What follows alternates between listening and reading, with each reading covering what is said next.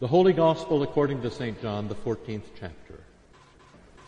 Jesus said, "If you love me, you will keep my commandments. And I will ask the Father, and he will give you another helper to be with you forever, even the Spirit of truth, whom the world cannot receive, because it neither sees him nor knows him. You know him, for he dwells with you and will be in you. I will not leave you as orphans. I will come to you. Yet a little while, and the world will see me no more. But you will see me. Because I live, you also will live.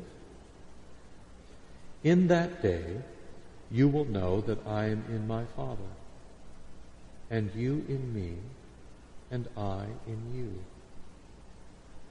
Whoever has my commandments and keeps them, he it is who loves me. And he who loves me will be loved by my Father, and I will love him and manifest myself to him." This is the gospel of the Lord. In the holy name of Jesus. Amen. You never really know someone until you love them. Sure, you may know a lot about someone, but knowing a lot of data never amounts to knowing the person. Knowing someone means seeing into the heart, and love is the only mode of knowing and seeing into another person. This is why Jesus says the world cannot see nor know him. The world does not love him. We must define how Jesus uses the phrase, the world. It isn't simply the planet Earth or all the people on Earth. The world is that which is opposite of heaven. In John chapter eight, verse twenty-three, Jesus says to the Pharisees who are openly against him, "You are from below, I am from above. You are of this world, I am not of this world." Jesus was obviously present on earth. But what he said contrasts how he is from heaven and not the world, and his way of life is heavenly and not worldly.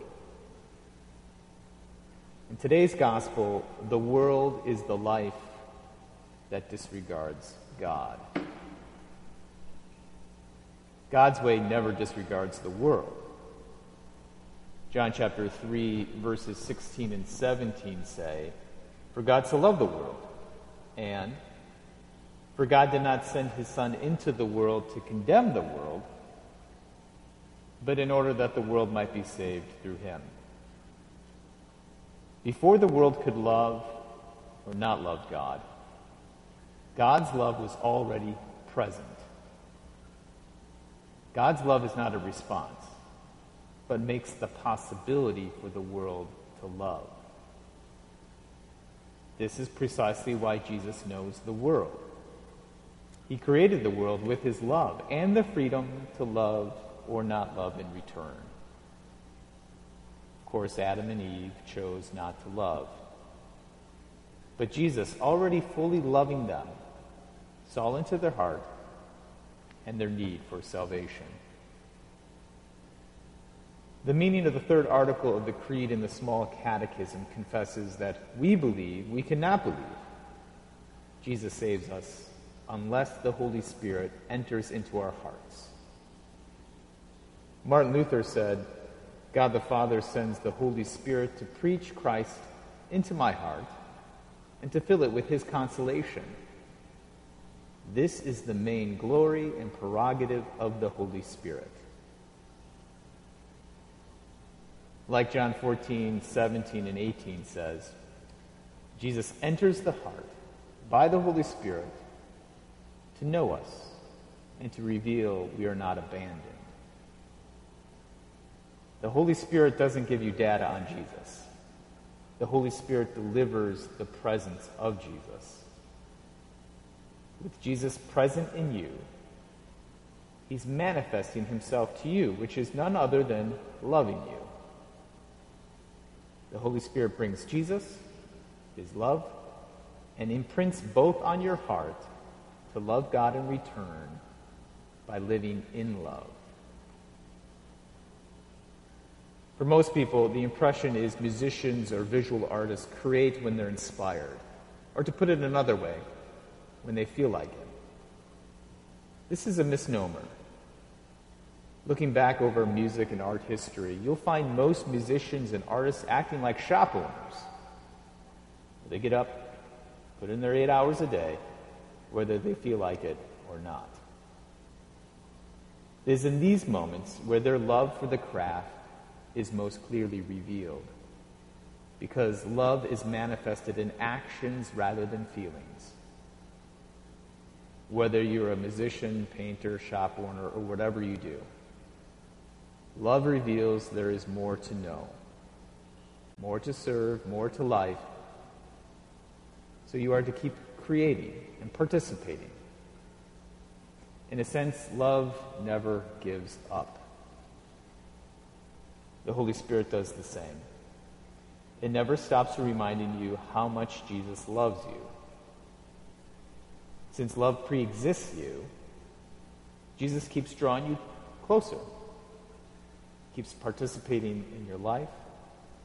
He never gives up and keeps loving regardless of whether you see it or not, whether you feel it or not. Jesus does this for you, because his desire is for you to know him. Love is the mode to knowing God. But you need the love of God, not the love of the world, in order to love God. Verse thirteen of the Christmas hymn, "From heaven above to earth I come," petitions God to make our heart a manger, to transform our bodies into a dwelling place for Christ. With Christ present in our heart by the Holy Spirit, our lives are resurrected. Something we sing in verse one of the hymn, "Awake My Heart with Gladness." With Christ present in our hearts and enlivened by the power of the Holy Spirit, we love God. This isn't something based on our love, but based on God's love, as the hymn, "Lord, Thee I Love with All My Heart," confesses.